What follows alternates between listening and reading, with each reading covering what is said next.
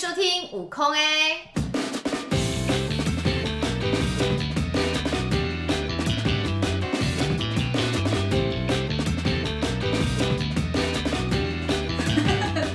大家好，我是舞蹈空间的凯怡。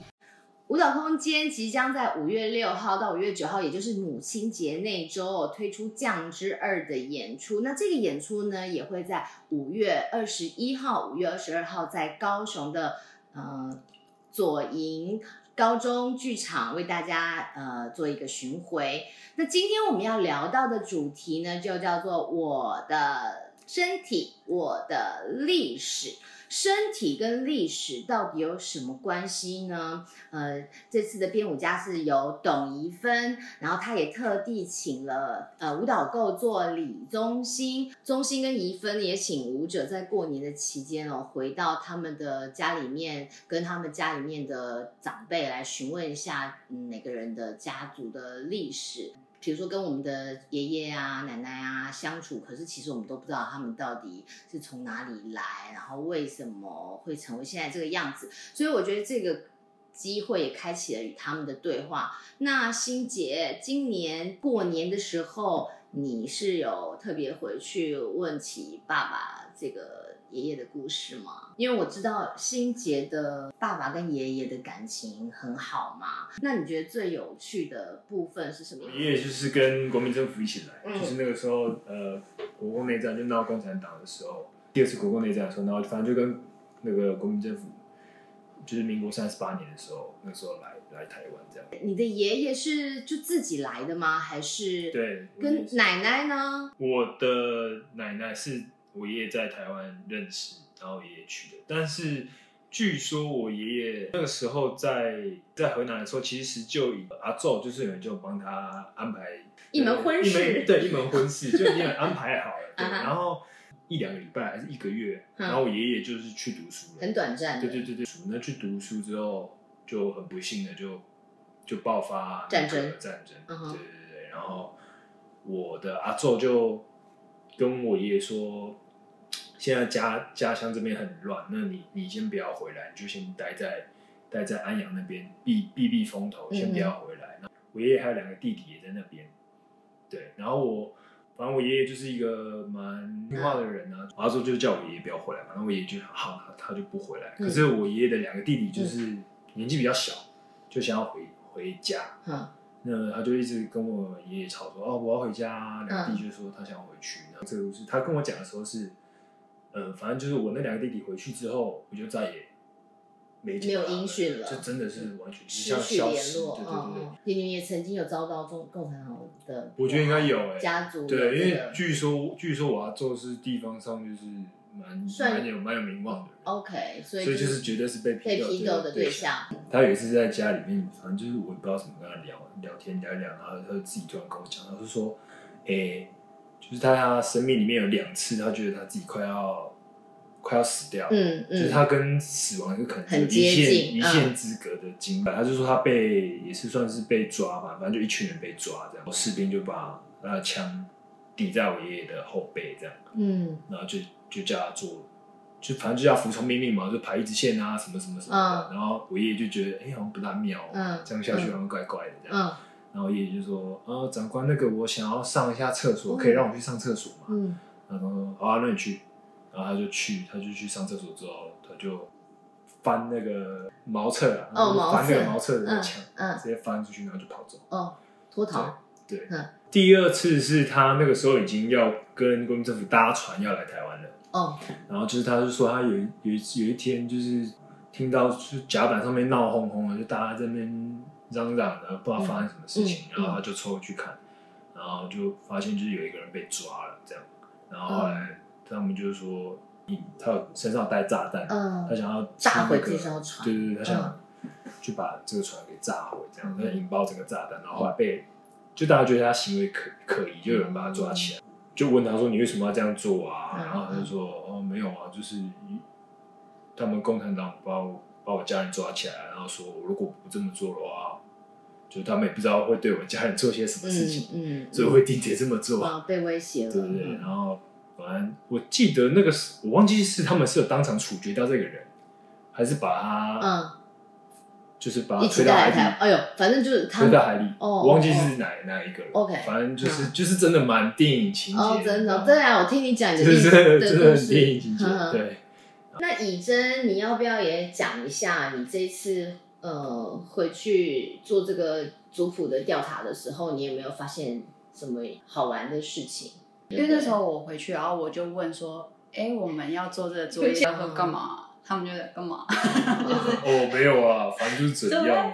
没有，他们还没有像你那么热情，他们就会有什么好说的？哎、我觉得你们全家都一个样子哎，嗯讲话就很厌世哎。我觉得他们可能也比较平淡，他们就很平淡的讲了一些地理位置，然后我爸是完全不讲话那种，坐在那边看电视，好像没有没有没有我问问题过对，这样。不要 不要问到我，他可能在那耳朵有在听呐、我是蛮蛮有趣的啊，这个这个现象蛮有趣的。嗯。然后他他就都没有讲话，嗯。然后我就说啊，爸爸，那那阿公以前就住桃园嘛，因为我是桃园人嘛，嗯。就我有记忆就是桃园。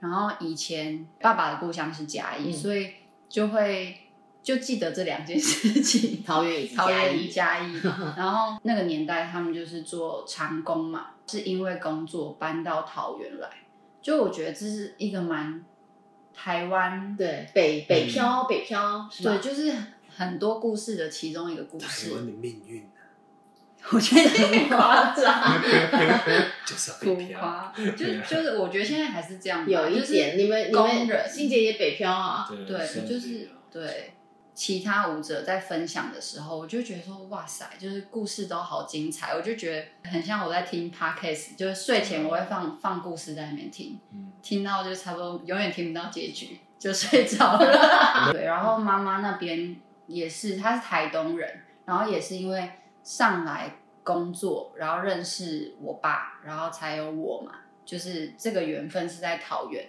这个地方，我觉得有趣的。毕竟我觉得我的故事不是说不要这样说。精彩，就因为那那真的很平凡，平凡到就是很正常的故事。可是，嗯很曲折，很很很多爆点，那不是一那不是常态嘛？嗯一般人哪有办法对，经历过这样？同意。但是我我在这个过程中，就以前也有跳舞桌，要回去找族谱，嗯，然后会排斥，就是会想你觉得不，够精彩吗？我就想说，也不是不精彩，我就想说走这干嘛？跟我太远了。对，啊会有的确会有这个想法，然后会觉得说，族谱是族谱，我是我。没错，就是会觉得会有个距离感嘛。就虽然我爷爷经历，像我刚刚讲，我爷爷经历那么多哇，那么多离奇的故事，可是当回到我身上的时候，就那个对我来说只是一个故事啊。我可以像你这样，就是我只是我只是听了一个跟我身边比较靠近的人他他本人发生的故事，可嗯，是跟我嗯有没有一个确切的关系，这个我还不确定。对，就是的确会有一种陌生感。嗯，所以要讲我的故事，你们就要来看表演哦。所以以真的这段故事里面，其实有蛮多不同的地点的改变。所以宜芬特别，它就是因为你觉得你这个这个你觉得很平凡、很无聊的东西，嗯。可是对他来讲，他觉得那个距离感，还有那个地域性的那个迁徙的过程，他觉得是有趣，所以他也特别在以真的这一段里面，他用这个身体丈量这个距离来表现这个段落，我也觉得蛮有趣的。也比如说，呃，因为之前怡芬有跟大家提到，就是说为什么我们这个社会的这个所有的东西的，比如说门的尺寸啊，还有阶梯的高度啊，还有洗手台的高度、马桶的高度，其实都是从我们。人的这个 size 来的，所以我们用了很多，比如说手掌丈量，或是用手臂丈量，或是说身体的厚度来丈量一个这个距离，它构成的这个画面，其实我觉得是蛮有趣。所以我们在我的身体我的历史这个作品里面，其实会有很多因为大家收集来的这个历史资料，然后建构出来每一个人很独特的那个段落。OK。呃，因为你们都，我听你们在讲说，你们回去，呃，去找自己的族谱，还有找到你们父母亲的跟祖父母的这些关联。然后，其实我小时候，我的就是我的外公外婆跟我的爷爷奶奶，其实都是三十八年过来的，两边都是。那我的爷爷他其实也是跟国民政府一起过来台湾，可是过程有没有那么颠簸，我不知道。过程有没有这个颠簸，我不确定。而且我从来没有看过我的爷爷，因为我的爷爷很早就过世了。然后我的我我只知道我的爷爷跟我的奶奶，他们以前在在对岸都是公职，所以他们来到了台湾之后，也自然的就是有一些人脉。比如说我我妈妈就会说，她记得我的奶奶常常会，因为他们是福建福州人，然后他们可能跟地方都蛮有关系，所以他就说哦，那个福州的那个福州县长有来，然后福建福州县长他现在在什么地方上班，然后我奶奶都会去送礼，然后去送礼之后，他就可以安插一个 position，让他在公家单位里面有一个。潮涌潮起来，有一个工作，就是我不知道，所以这个就是有一点，就是好像。以前的人的习惯，然后我就记得我小时候，我爸爸就常常会，比如说教师节或是中秋节的时候，我坐在车上，然后我爸爸就会拿一个一个礼盒给我说：“你待会进教室就放在老师脚边。”然后我就我小时候根本就不知道这是什么意思，然后我就咚咚咚就拿这个礼盒放在老师脚边，我就只知道我要去做这些。爸爸给我一个指令，然后后来我妈妈就说：“对，因为他们的习惯就是有点这样，就是以前就是送礼的这个文化就。”从这个来，那我的妈妈又妙喽。我妈妈她的爸爸以前在嗯对面对岸是那个有点像大学老师，所以是读书人。然后他后来就结婚了之后，跟我的外婆就说，呃，想要来台湾观光。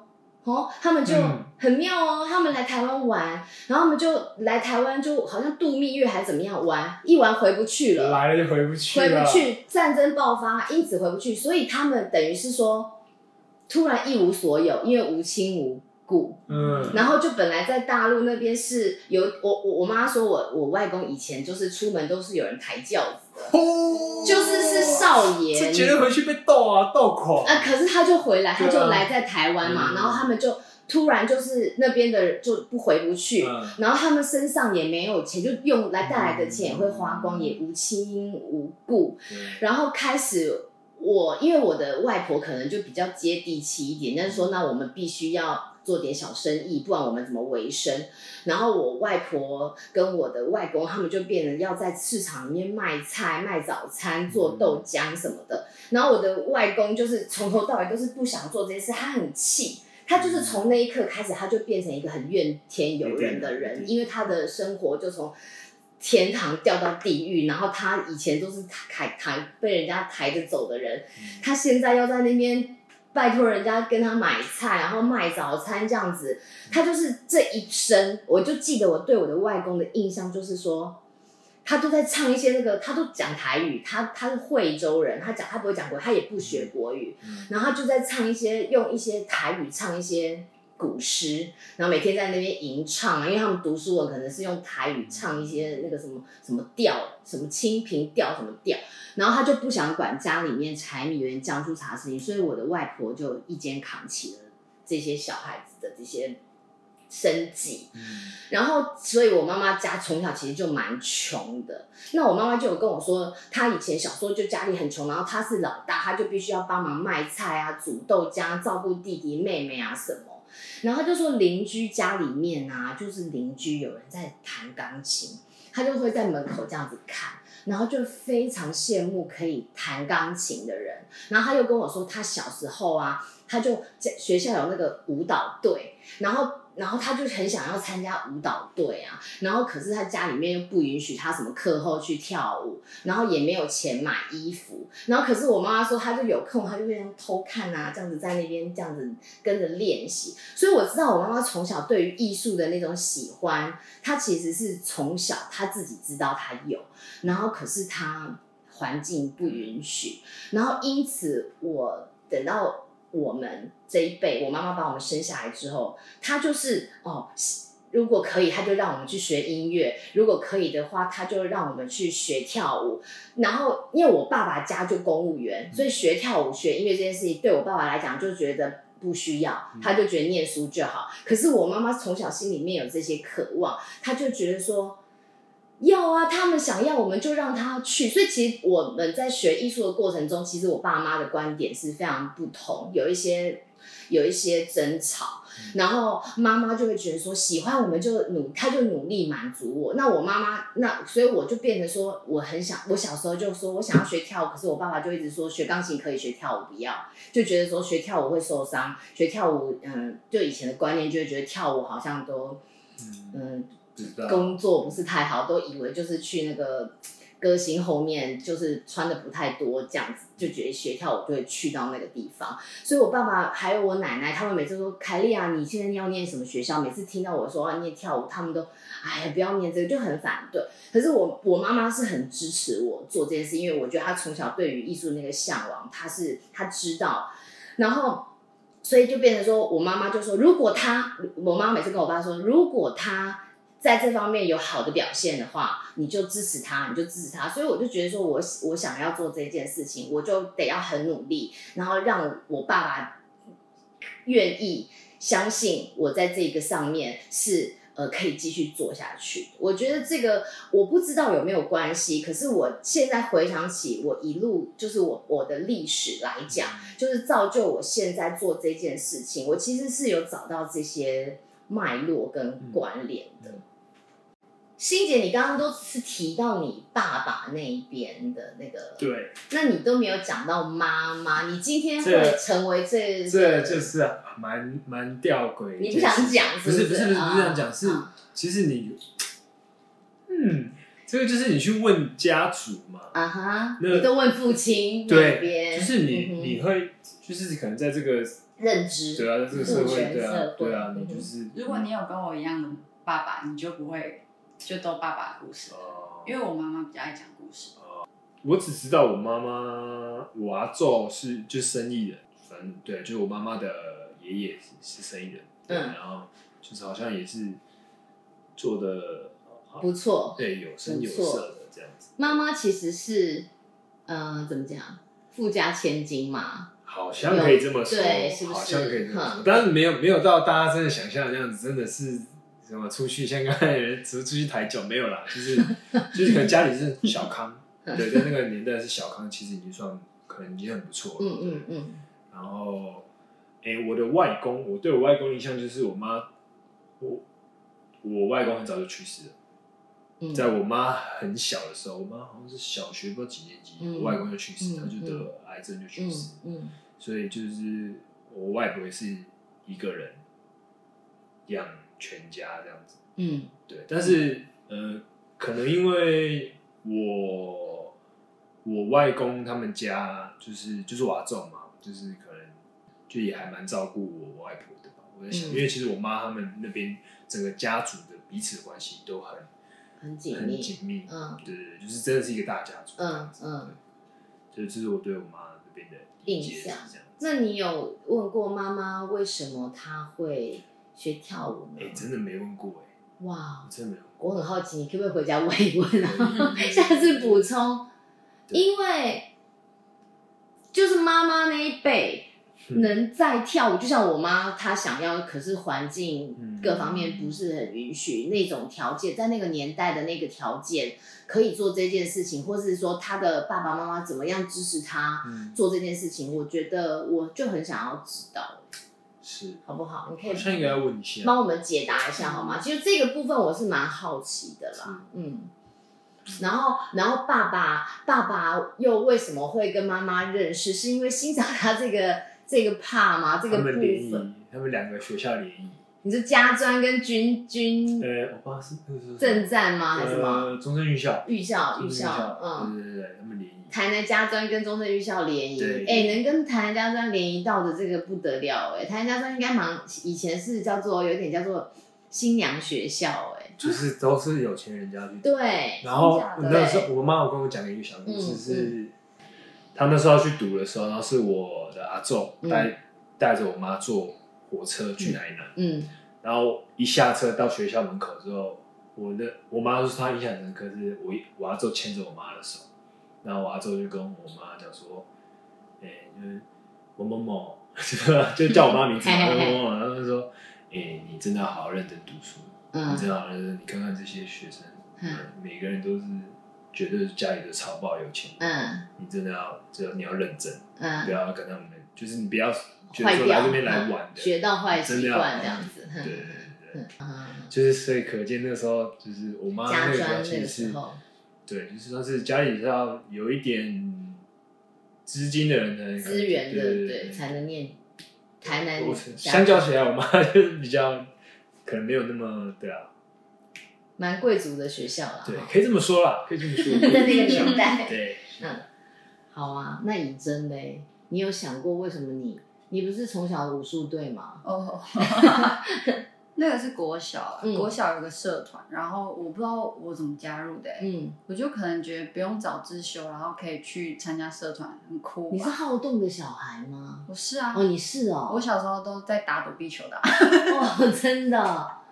就是那种我反正很狠的那种，很会男生男生挑队员就挑你，没有没有，可是我很会闪的那种，哎哎，然后球就经过的那种，灵活灵活，天生灵活，好动，嗯，好动。然后就想说去参加这个社团，然后因为参加这个社团，我就开始有一些肢体的练习嘛，嗯，然后就是后来就跟一个朋友一起想要去跳舞，嗯，然后那时候妈妈也也。也就 OK，、我觉得好像很很轻易耶、欸。你说妈妈我要去学跳，我妈说好啊，啊这样子啊。就刚刚凯姐你在讲你的故事的时候，嗯、其实我原本刚刚的问题是说，然后你的你的身体跟你的历史讲，对对对，然后我就想说有什么关系？历、嗯、史跟身体到底有什么关系？小哥听你这样讲，好像的确是嗯有那么一点关系。嗯，请说。就是想说，哎、欸，我怎么那么容易就就跳舞了？然后。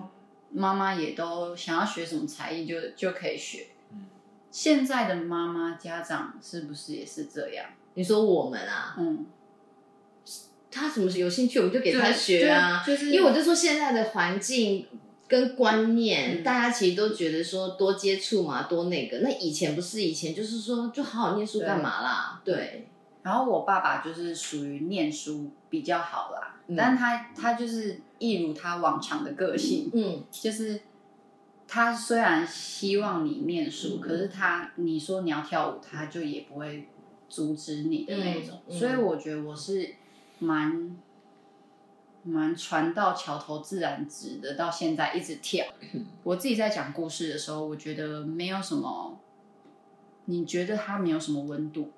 就是他，我们在讲历史，我就觉得好像会希望历史是一个很理性，嗯，客观一点去看客观线性的这种，嗯嗯。但是我我是觉得在这个过程中，然后怡芬老师他第三只眼睛这样看，嗯，然后又刚刚你在讲那个描述的过程中，我会觉得很有画面，嗯，然后我觉得历史这个东西就变得好像。很有温度了，嗯，嗯，就是在那个画面中，我感受到一个温度，嗯。然后之前中心在跟我们聊天的时候，他是不是也有讲过，说历史是现在的怎么讲？我没有办法像学者讲的那么那么准确。你还没念到博士？对，我我是觉得他诠释是在说是一个当下的展现，嗯，就是有现在历史，他他是说类似什么历史就是未来的现在。就是现在一个诠释，对对对对对。你现在是什么样子，所以你你的历史会因为你现在的样子而有改变。嗯、就我觉得现在的历史或者社会的样貌会决定我们历史课本上的东西嘛。或者是因为你、嗯、你有个人主观的情感，因为你的解读吧，对，是不是会改变那个历史的样貌，对，对吧？对你的意思，你想要表达是这个。对，然后我一开始我就觉得说，我说我自己的故事很平凡嘛，嗯、然后就大家很都会有的故事，然后我就觉得说，没有一个人故事很平凡。嗯、我觉得每个人故事好像都可以拍成一个电影，是啊，只是因为我们没有把它说出来。你怎么描述它？对，对不对？我真的觉得这个，就我我真的要。纠正我刚刚的，你你反驳自己了。太受这个好莱坞文化影响，对，一定要爆破，一定要没有对，其实每天平凡的生活里面，它都有一些值得你去留意、值得你去呃去咀嚼的一些小地方啊，不是说每天都要吃什么山珍海味啊。所以凯姐，你刚刚讲，我就觉得我好像看完。就是一集人生剧展，什么？是不是？公式人生剧展，嗯然后就拍这样。嗯嗯，这把岁数了，所以呢，我们的历史可能要讲很久才讲得完，所以我们必须收尾。期待下一次还能在空中跟大家相会，拜拜拜拜。